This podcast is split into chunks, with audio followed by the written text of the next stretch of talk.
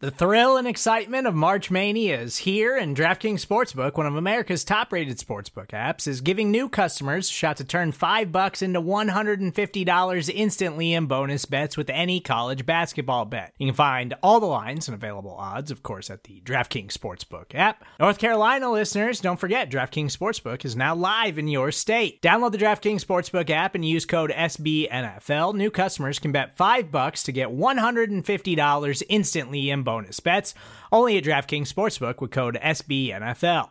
The crown is yours. Gambling problem? Call 1 800 Gambler or in West Virginia, visit www.1800Gambler.net. In New York, call 8778 HOPE NY or text HOPE NY. In Connecticut, help is available for problem gambling. Call 888 789 7777 or visit ccpg.org. Please play responsibly on behalf of Boot Hill Casino and Resort 21 plus age varies by jurisdiction. Void in Ontario. Bonus bets expire 168 hours after issuance. See DKNG.com slash B ball for eligibility, deposit restrictions, terms, and responsible gaming resources.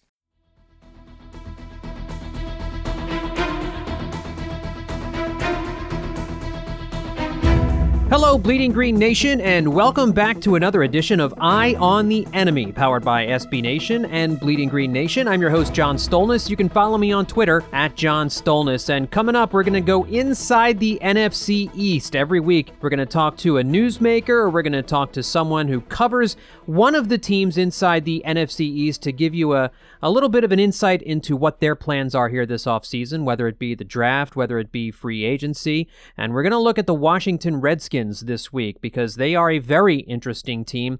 They have the number two overall pick in the draft. Uh, they have a, a, very interesting decision to make with that pick, and they're going to be active in free agency as well as they try to give their young quarterback Dwayne Haskins some toys to play with. And I'm also going to give you some thoughts on the latest Eagles news and notes coming up uh, in just a few minutes as well. Joining me is Mark Bullock. Washington Redskins writer for The Athletic. Uh, Mark's going to talk to us about what's going on with his football team. You can follow him on Twitter at Mark Bullock NFL.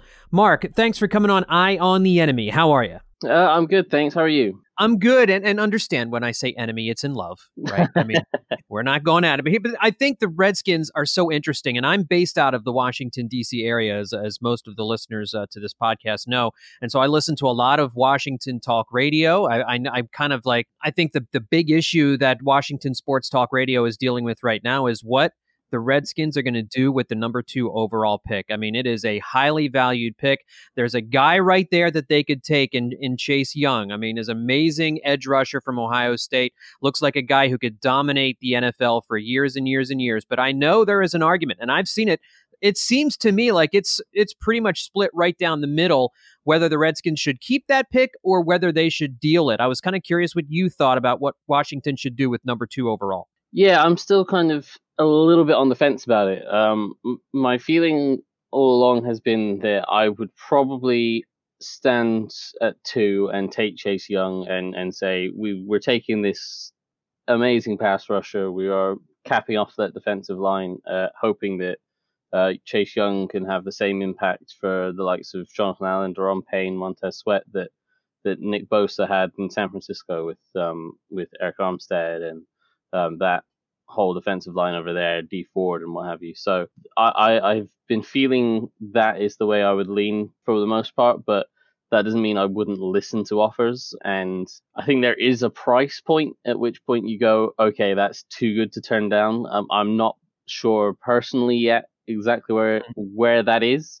I don't know whether I say is it an RG3 esque trade where I go, okay, fine, I'll, I'll I'll trade back for that many picks because it's potentially franchise altering.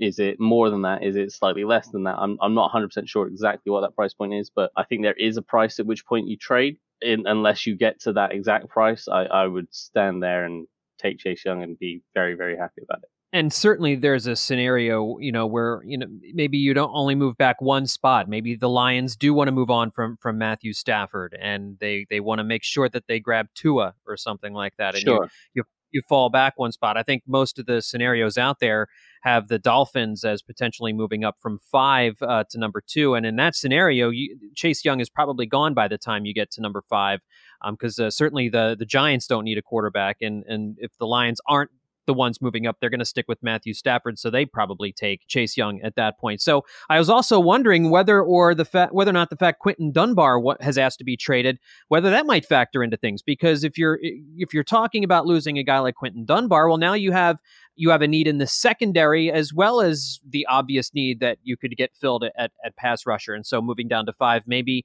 gets you another second round pick that you could use on another need like that. Yeah, I don't think I don't think the Dunbar thing will totally impact it. Um, I, I think that one is a case of Dunbar seemed to walk it back a little bit from that trade request. Um, he definitely did request a trade and, and what have you the other night. Um, and then mm. the next day he kind of saw the backlash that was happening and, and kind of walked it back and was more in the lines of, I just want to be heard and, and recognized and and see where I stand with the new coaching staff because I hadn't heard from them yet. So I don't necessarily think he's going to get traded because he's on an affordable contract and he's a decent player that can be a contributor. So I, I don't think that that trade would materialize. Um, but in, in an event that he would, it would open up a hole at corner. They already have a hole at corner.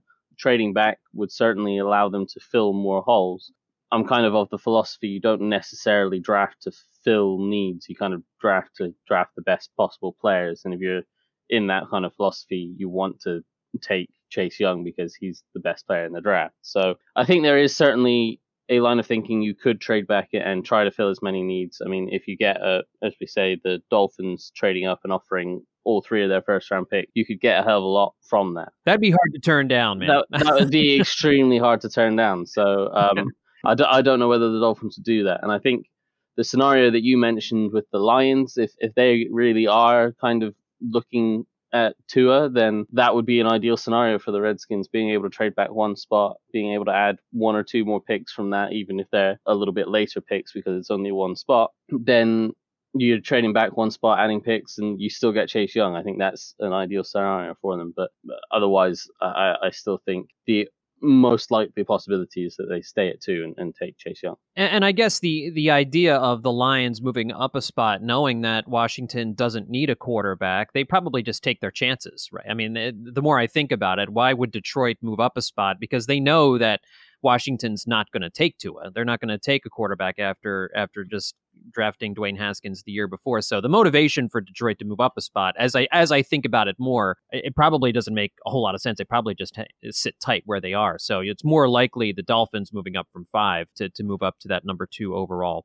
I am curious what you think about what Washington would do uh, with their day two picks because I know you just said I'm drafting for need doesn't make a whole lot of sense in the draft a lot of times, unless maybe you're a, a, young player or two away. But Washington has a lot of work to do this offseason. Kind of curious where you see them, he, where you hear them going with their day two picks this year. Yeah, so the uh, the biggest issue for them is that they don't have the second round pick. In they um they traded that away for Montez Sweat last year. That is one of the biggest pe- reasons people are thinking about trading back from number two um and and passing on Chase Young is to add more picks and and fill that second round hole. Um, they'd love to add a second round pick and and look to get maybe a, a, a tight end or um, a safety or or possibly even some offensive line depth, um, depending on you know what happens with Trent Williams and Brandon Scherff. It, it will a lot will depend on and on what they target in free agency and, and what they what holes they can fill in free agency because at the moment it's a roster that there's so many questions on, on their own players. Um, as I say, Trent Williams, we're not sure if he's going to be back. Brandon mm-hmm. We're not sure if he's going to be back. If those two are gone, then suddenly you've got two huge holes on the offensive line, and you need a left tackle and you need a guard. Yeah. But if, if, those two come back, then your offensive line looks a little bit better, and, and you can focus on kind of skill positions where you, you need a, a tight end to give Haskins a security blanket. You need a, a wide receiver probably to round out the receiver corps. Um, and mm-hmm. then obviously defense, you need they need a safety. Montae Nicholson at free safety is not the answer. They need someone that can partner with Landon Collins. And then we talked about corner being in need already, having released Josh Norman, and there's uncertainty with Quinton Dunbar. Then they they need a, a corner or possibly two as well. So they have plenty of needs. Um, I I think in an ideal world, it seems like that tight end class isn't necessarily the strongest, but it's mm-hmm. it's one that seems to be the kind of value is around about that third round range, the early third round. Um, so I think in an ideal world they'll they'll they stick it to draft Chase Young and possibly land a, a solid tight end that could contribute in both the run and pass game. One of the areas they, they did get right last year was wide receiver. McLaurin and Sims are two really good young players. Obviously, they they let Paul Richardson Jr. go this week, um, and you mentioned Josh Norman. So definitely some some hole, uh, at least one hole to fill at wide receiver, and, and a secondary that's going to need some revamping. But we're talking about about all this, and and the team still does not have a general manager. I mean, they're, they're going getting ready to engage in free agency and in the draft, and uh, wanted to get your thoughts on the fact that Washington. It seems like they're about to you know go through all this without somebody, at least without a, a person with the title of GM next to their name at the moment. So how big a hindrance is is it or is this just kind of how it would have gone anyway even if, if bruce allen was there I don't think it's a huge hindrance. What what they've done is they have a, a young guy in the front office, Kyle Smith, who's the son of former Chargers GM AJ Smith, um, and he's run the draft the past few years, and then they've had a pretty successful draft the past two or three years that he's been running it. They think he's a young up and comer in the in the front office, and he was promoted to uh, director of player personnel, I believe, uh, this offseason under Ron Rivera, and it seems to be kind of a, a three month trial period where he's essentially the GM without the title, um, and they'll see how he meshes with Rivera through free agency and the draft, and if that all goes well, then he probably becomes the GM after the draft. Uh, uh, uh while they don't officially have a GM, it's going to be a, a, thing where Rivera has kind of the overall power, and he's not going to report to any GM, but the GM role will be filled by Kyle Smith as he kind of looks to build the roster and add talent to to give Rivera the the resources he needs to build a winning team. You, you talk about Rivera and obviously bringing him in as head coach. Uh, there's certainly a, a, cachet that goes with his name among among players in the league. And uh, last week, uh, you mentioned the fact uh, Trent Williams. There's still some uncertainty over his future with the organization. It seemed last year like there no way there was no way he'd ever wear a, a, Washington Redskins uniform again. But there was reporting that he met with Ron Rivera, and I guess the I guess the speculation is that there's a possibility that that Williams could return in in 2020. What do you what do you think the odds of that are? Yeah, I, think it's increasingly likely. The main issues he had was he had a breakdown in trust with the medical team um, and the medical right. staff um, because of uh, an undiagnosed tumor that he had. You know, that would cause anyone to distrust a, a medical team. He that was his main issue, but he obviously had a breakdown in a relationship with Bruce Allen. But Dan Snyder made big sweeping changes this season, um, and and he got rid of Bruce Allen. Obviously, he got rid of Larry Hess, who was the head trainer, who's been there for 16 or so seasons, um, and and he was one of supposedly one of Dan Snyder's favorite people in the building, and then that's why he'd stayed there for so long. So um, they've managed to clear out the problem people within the organization that, that Trent Williams didn't like um, and, and had issues with. So that clears the way for a potential return. Now, Williams still has an issue with the contract um, because he's going into the final year of his deal and he has no guaranteed money. He still wants them to do a new contract. Um, I don't know whether it would be upping the guarantees in his current contract or whether he'd be wanting an extension of a two or three year deal where he would get bigger guarantees. Um, I'm, I'm, not sure exactly how they'll sort that out, whether they manage to do kind of a, a two or three year extension and, and up the guarantees and, and that's kind of enough for him, or whether he's going to say, I'm still one of the best left tackles in football. You better pay me as one of the best left tackles right. in football. Um, right. and, and try to reset the market at age uh, he'll be going into 30. Yeah, I think he'll be 32 at some point this season. So um, it, it's not necessarily the most wise investment. But with Rivera's kind of reputation for being a, a, a good players coach and, and really getting his players to respect him, he he reached out to Trent Williams, uh, and it seems like they're open to doing some sort of a negotiation to get him to return. So I, I tend to lean on the side I think it's likely to happen, but the issue is the contract, and if they can get that sorted out, then I think he'll be back in the building. We're talking about contracts, and and we've talked a lot about the draft, and obviously with a rebuilding team like Washington, they they need draft picks and they need to they need to invest in the draft. But um, I saw some promising things from Washington, at least in the two games they played against the Eagles. But I, am again living in the Washington area. I was I had to watch a lot of Washington games because that's what was on TV, and you know there was some games where it was it was as ugly as could be, but that's to be expected when Dwayne Haskins is kind of learning on the job. What did you see from him in his rookie season? uh, that you liked and, and and that you felt like he needs the most work on? What's your confidence level in him as the franchise quarterback moving forward, Mark?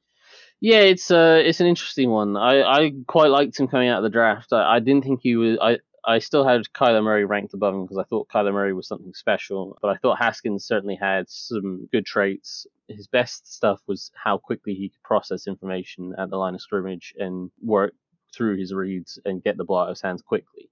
Now he took a while to get used to the system. He never had to call plays, um, and certainly didn't have kind of wordy play calls that are in a West Coast offense in college. So he he he took a while to get his head around that and, and really adjust to how the plays were called um, and all the wordy te- terminology and stuff. And that kind of set him back quite a way. And so he, he obviously didn't start the season. Um, he, he was on the bench. He didn't necessarily mesh with the coaching staff. It, it wasn't the best situation for him because he had Bruce Allen and Jay Gruden both needing to make the playoffs to keep their jobs. Um, and in that kind of situation, a, a, head coach never wants to play a rookie quarterback. Right. It, it was not a very good situation that they had set either Gruden or Haskins up for. Um, but once Gruden was fired and they let Kevin O'Connell take over the offense, and, and O'Connell kind of really went to Haskins and tried to build the offense around him and, and really was focused on his development, that's when we saw Haskins come on pretty well down at the end of the year. And we saw him do the things that he did well in college, where he was able to process information quickly. He was able to get the ball out of his hands into his playmakers. Um, and, and you saw the likes of Terry McLaurin, his, his college teammate, thrive with that.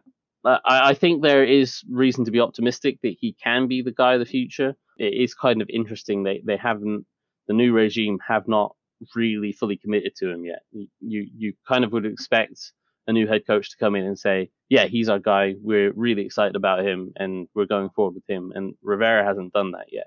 Um, hmm. There's a, he has a bit of a reputation, Haskins, for not necessarily putting in the work required to to be an NFL starter. Um, and, yeah, the, and, the, selfie thing after his first win d- definitely pops to mind. Yeah, yeah. So um, the a lot of people have said that you know he doesn't study enough film. He doesn't. He's not in the building enough. The theme from Rivera has been kind of challenging him to show that he is worthy of being the guy by you know being in the building and studying film and, and doing the work that you need to do and kind of just growing up into a professional. You know, if he buys in and, and he does that, I, I think then he can work on a couple of flaws and, and you know he has issues with footwork. His footwork can be very very sloppy at times that needs to be cleaned up, but I don't think it's something that can't be cleaned up. It, it just requires the work to be put in. And I mean, I can't speak to it personally. I I, I don't know Haskins. I'm, I'm, not in the building, so I don't know mm-hmm. if he's someone that is putting in the work or isn't.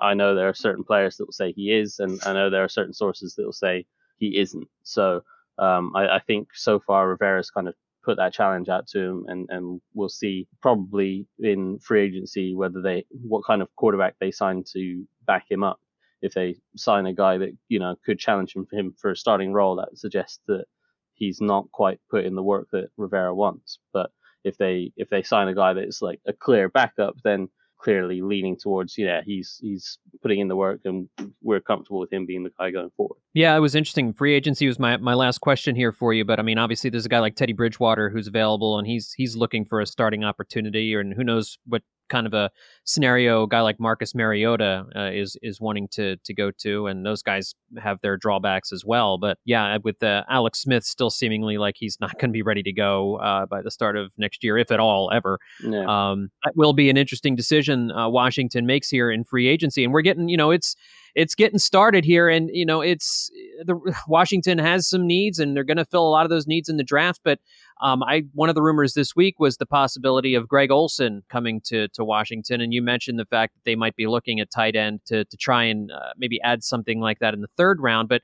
Uh, free agency might be getting a veteran tight end like an Olsen uh, might be the best thing for Haskins as well. Give it, give him a, uh, a security blanket, uh, as it were. And so, what are you what are you hearing about Washington's plans for for free agency uh, players or positions they might be targeting there? The biggest question, as I say, is going into it is whether they have Trent Williams in the building and whether they what they do with Brandon Scherff. Um, because if they yeah. have those two, then they're able to go and target their actual needs rather than having to replace the the big holes that those guys would create if they're not there. I think tight end is certainly a, a, possibility that they could look to go after. Obviously, they were in on Greg Olsen, um, and he had the connections to Ron Rivera, so um, that made a lot of sense. Um, they they could go after one of the top tight ends on the market, like a, an Austin Hooper or a Hunter Henry. Um, the, those two would certainly come in and, and make a difference and, and play that kind of tight end role that, that they do need. They probably will look to uh, sign a, a, corner, maybe two. Um, James Bradberry from the Panthers uh, has obvious connections to the team.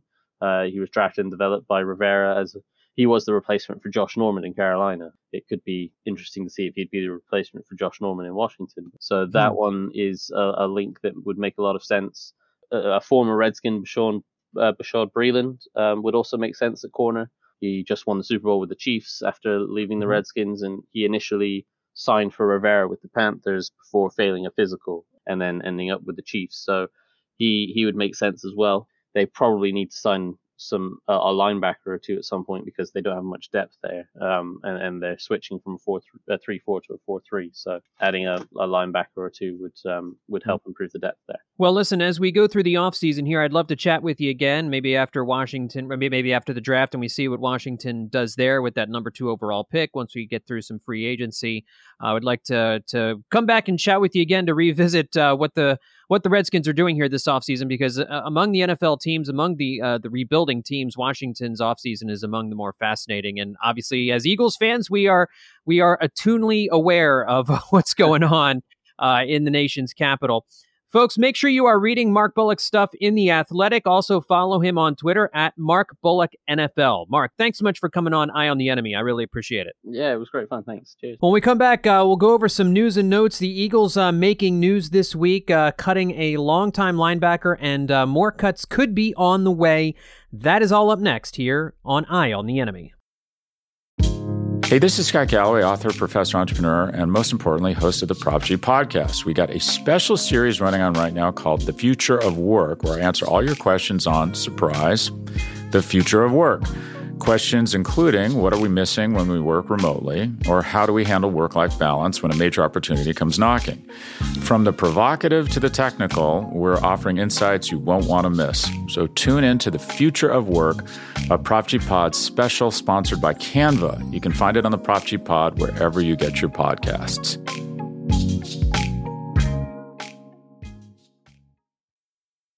Well, the Eagles did something that wasn't too surprising. I think a lot of us saw this coming, and they went ahead and decided not to pick up the option for middle linebacker Nigel Bradham. I guess we really shouldn't say middle linebacker because the Eagles very infrequently go with three linebackers. Uh, normally it's a, a, two line two linebacker base set, but Nigel Bradham was undoubtedly the best of the bunch that the Eagles had. So why was it an unsurprising move? Well, for one thing, he was expensive. Uh, by declining his option, the Eagles saved four and a half million dollars, five point three million dollars in dead money, and he hasn't been all that productive these last two seasons. He was great in the Eagles' Super Bowl season of 2017, but injuries and, frankly, unproductivity really hampered him in 2018 and 2019. He had just one interception, and that was on a tipped ball.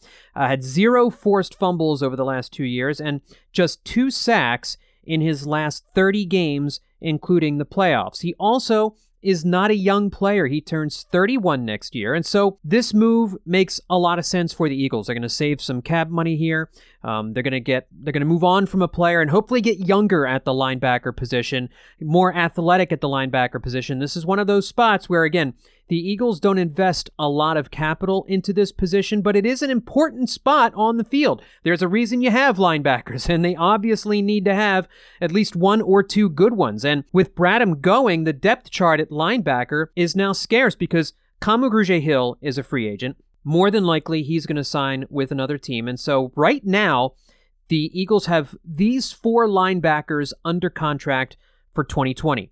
Nate Gerry, TJ Edwards, Duke Riley, and Alex Singleton.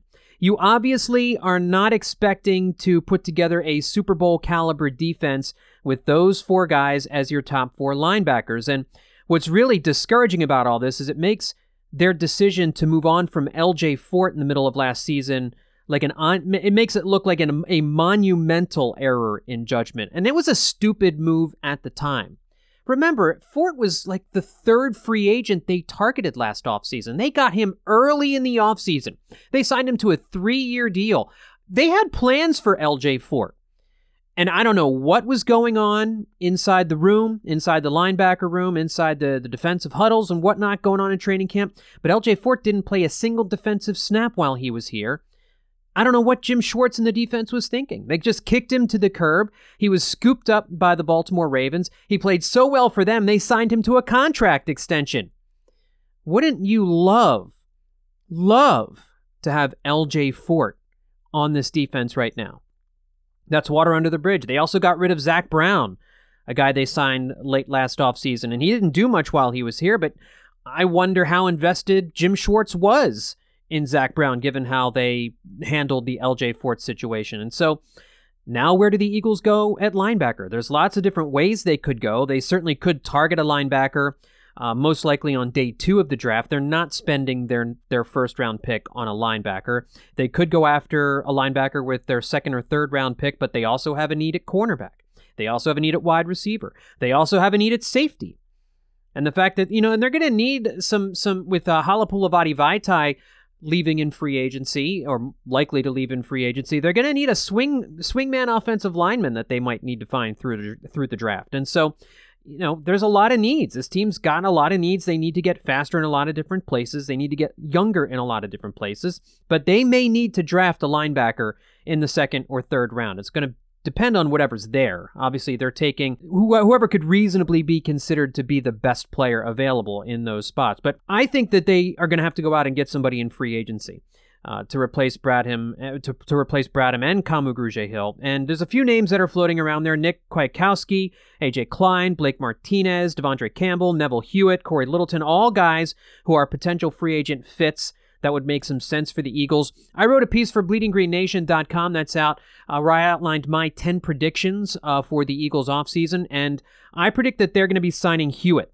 to some kind of free agent deal. And and the main reason that I I landed on Hewitt is that I don't think he's going to be terribly expensive. I don't think the Eagles want to spend big dollars on the linebacker position. And as we've seen in off seasons past, Jim Schwartz tends to go with guys he knows, and he has a little bit of a connection to Hewitt.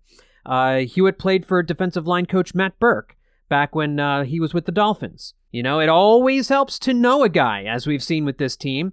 Hewitt uh, played the inside uh, for uh, over the last couple of years, and so um, you're getting a guy who does know how to play inside linebacker in a three linebacker set. The other big thing is he's only going to be 27 next year. So he's young. He's not an aging veteran linebacker. He's somebody that you're going to be getting, hopefully, on the upswing of his career. He also is coming off the best season of his career last year. He had three sacks, intercepted two passes in just 12 starts for the Jets this past season. So he was a very good linebacker. He's going to be looking to cash in on a career year. And at 27 years old, his best may be yet to come. He's the guy that I would go after if I were Howie Roseman, but they're going to need, they're going to need to do something at the linebacker position in free agency. Now, who else could be cut? Nigel Bradham probably won't be the last guy. Malcolm Jenkins is in the final year of his deal. Obviously, the two sides were not able to get together on a contract extension during this past offseason or during the regular season. I don't know where the two sides are right now. I don't know if there's acrimony between Howie Roseman and Malcolm Jenkins. Malcolm, to his credit, came in and played last year because he wanted to take another run at the Super Bowl. But you can bet he's not coming back to Philadelphia on a hometown discount. They're going to have to come to some kind of arrangement. And the Eagles could decide if they can't get a long term deal worked out that they could cut Malcolm Jenkins and save $4.8 million, 6.1 million in dead money. Now, that would leave a gaping hole in the secondary. That's another position you'd have to fill. Makes sense to me. You bring Malcolm Jenkins back. He'd be one of the few veterans I'd want to keep because while he's not playing at the level that he played in 2017, he's still a damn good safety they're going to lose. They're probably going to lose uh, McLeod in free agency. I would bring Malcolm Jenkins back because he's the quarterback of that defense. I think they need him. He's still effective. He he never misses a snap. With all the guys on this team who have missed injuries these last few years, Malcolm Jenkins is the one guy who goes out there for every single defensive snap. I think they got to find a way to bring him back, and I think they will. Rasul Douglas could be let go for a little over $2 million in saved money. And Sidney Jones is an interesting one. He had a couple nice plays at the end of the year, but otherwise has been a monumental disappointment. He's still young. Do the Eagles hope that they can get another year out of him? And do they do they see if the confidence he gained at the end of last year, making a few big plays in a few big spots, can act as a springboard for 2020 for him? They might. They'd only save $1.3 million. They're not on the hot seat to move him. So I think he probably stays. I think Rasul Douglas probably goes for 2.1 million. But again, those are not as big of moves as Nigel Bradham and Malcolm Jenkins. Now, the other thing to get into here is we're starting to get into some trade rumor stuff, and I, I want to caution people. Uh, and I have no inside information on the Eagles' thinking on this. This is just my speculation, but I've kind of, you know, watching Howie Roseman work these last few years, knowing what we think the team is looking to do, get younger, and you're paying Carson Wentz a big money quarterback con- uh, contract now. So you can't you don't have as much money to spend on the other positions. You you've you've invested in that quarterback. That bill is due now. And so they don't have a ton of money to throw around, which is why I don't think you're going to see them spend their draft capital very much this offseason. I think you might see them have to use a fourth round pick to try and trade away Alshon Jeffery, and I think that will happen. But other than that, I don't think they're going to make any big trades. I don't think they're going to move a third round pick or a second round pick, and I certainly don't think they're going to move their first round pick. Even if it's for two of the guys that have been mentioned in trade rumors this last week with connect with connections to the Eagles, and that's Darius Slay, the cornerback for the Lions, and the great wide receiver for the Vikings, Stefon Diggs. Now, I would love L O V E love either one of those guys in Philadelphia. They'd be perfect fits, but the cost in money and and uh, trade capital for Darius Slay and the cost in trade capital for Stefon Diggs, to me, is prohibitive. This team needs its draft picks. They need to they need to keep as many of these draft picks as they can because they have to supplement this roster with young cheap talent. It's not like in baseball where all they have is a luxury tax and you can go over that number if you want to. The NFL has a cap you have to balance. If you're going to if you're spending big money on the quarterback you've got to supplement the rest of the roster with the young draft picks that you're making. Now you've got to you've got to pick the right guys. That's a that's been an issue with the Eagles. They got to pick the right guys but you've got to trust that your process is right. And when you bring these guys on now that you have you have coaches in place that can coach these guys up and make them young cheap productive players. That's the next evolution. With this Philadelphia Eagles team they can't continue to run out big money free agents at every position. They don't have the cap space to do it. They have about $40 million in cap space in order to play with it. And that sounds like a lot, but that's like 20th in the NFL. So there's a lot of teams that are going to be bidding for a lot of these free agents. And they need to hold on to this to these draft picks as much as they can, which is why I don't see them giving up a third round pick for Darius Slay, who's in the final year of his deal. He's gonna he's entering his 30s. You're not only gonna need to give up a, a third rounder to get him, you're gonna have to sign him to a long term, an expensive long term deal. That's a double whammy to me. Stefon Diggs makes a little bit more sense because he's already signed to a four year deal. You know, you don't have to come up with a new contract for him, but you're to have to give up your first rounder for Stefon Diggs. Now, Diggs has four years remaining on his deal, which is great. He's making, I think it's, uh, what is it, $14.5 million. That He has a $14.5 million cap hit in 2020, so he's expensive. But he did have 63 catches for 1,130 yards last year, six touchdowns. It seems like all of them were against the Eagles in that one Minnesota game. Uh, he has over a thousand receiving yards and 15 combined touchdowns in the past two over the past two years with the Vikings. He has the fifth most touchdowns in the NFL since 2017, only DeAndre Hopkins, Davante Adams, Tyreek Hill, and Antonio Brown have caught more in that in that same time span. Tells you a little bit about how good Antonio Brown is that he's still on that list, having missed all of last year. But if you're going to get Stefon Diggs, you got to give up your number one pick. Now, at the end of the day, maybe that's all right with you because if the if you're looking for the Eagles to draft a number one wide receiver, then you just get Stefon Diggs, and that's an easy swap. Here's the problem: the money. That's $14.5 million versus how much does a first round draft pick uh, wide receiver, how much is that guy going to get? You know, uh, uh, $10 million less than that? You know, it's, they they have to be they have to be smart with their money and $14.5 million is a reasonable price to pay for Stefon Diggs, all things being equal. But all things are not equal here. The Eagles don't have all the money in the world to spend, and I don't think they are going to spend that draft capital and use up that salary space to trade for Stefon Diggs. It's also why I don't think they're going to sign Amari Cooper. I think they have I think they have enough salary cap space to go big on one big free agent. And I think it's going to be I think it's going to be uh, the the cornerback from Dallas, Byron Jones. I think that's a better fit for the for the Eagles. I think that's where you're going to get your starting cornerback next year rather than getting a starter through the draft. You're probably going to have to to sign a starting cornerback, and Byron Jones is the is the guy that I would spend big money on this offseason. But um, you're going to hear a lot of Darius Slay and Stefon Diggs rumors leading up to the draft, and um, certainly the Eagles will be connected to both of those guys. I personally don't see it happening, but who's to say? It could very well end up going down that way. And listen, if they get Slay and they get Diggs, and I'm going to assume they have a plan to fill out the rest of the roster, and I will be thrilled if they land one of those guys. I'm just saying, do not expect it, guys. I don't think it's going to happen.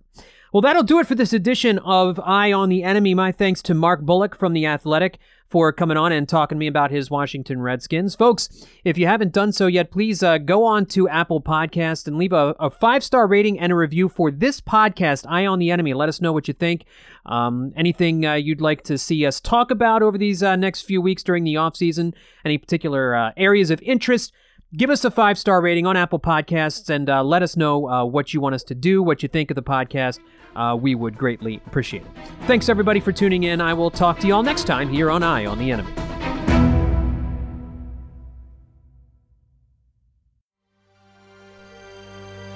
B G N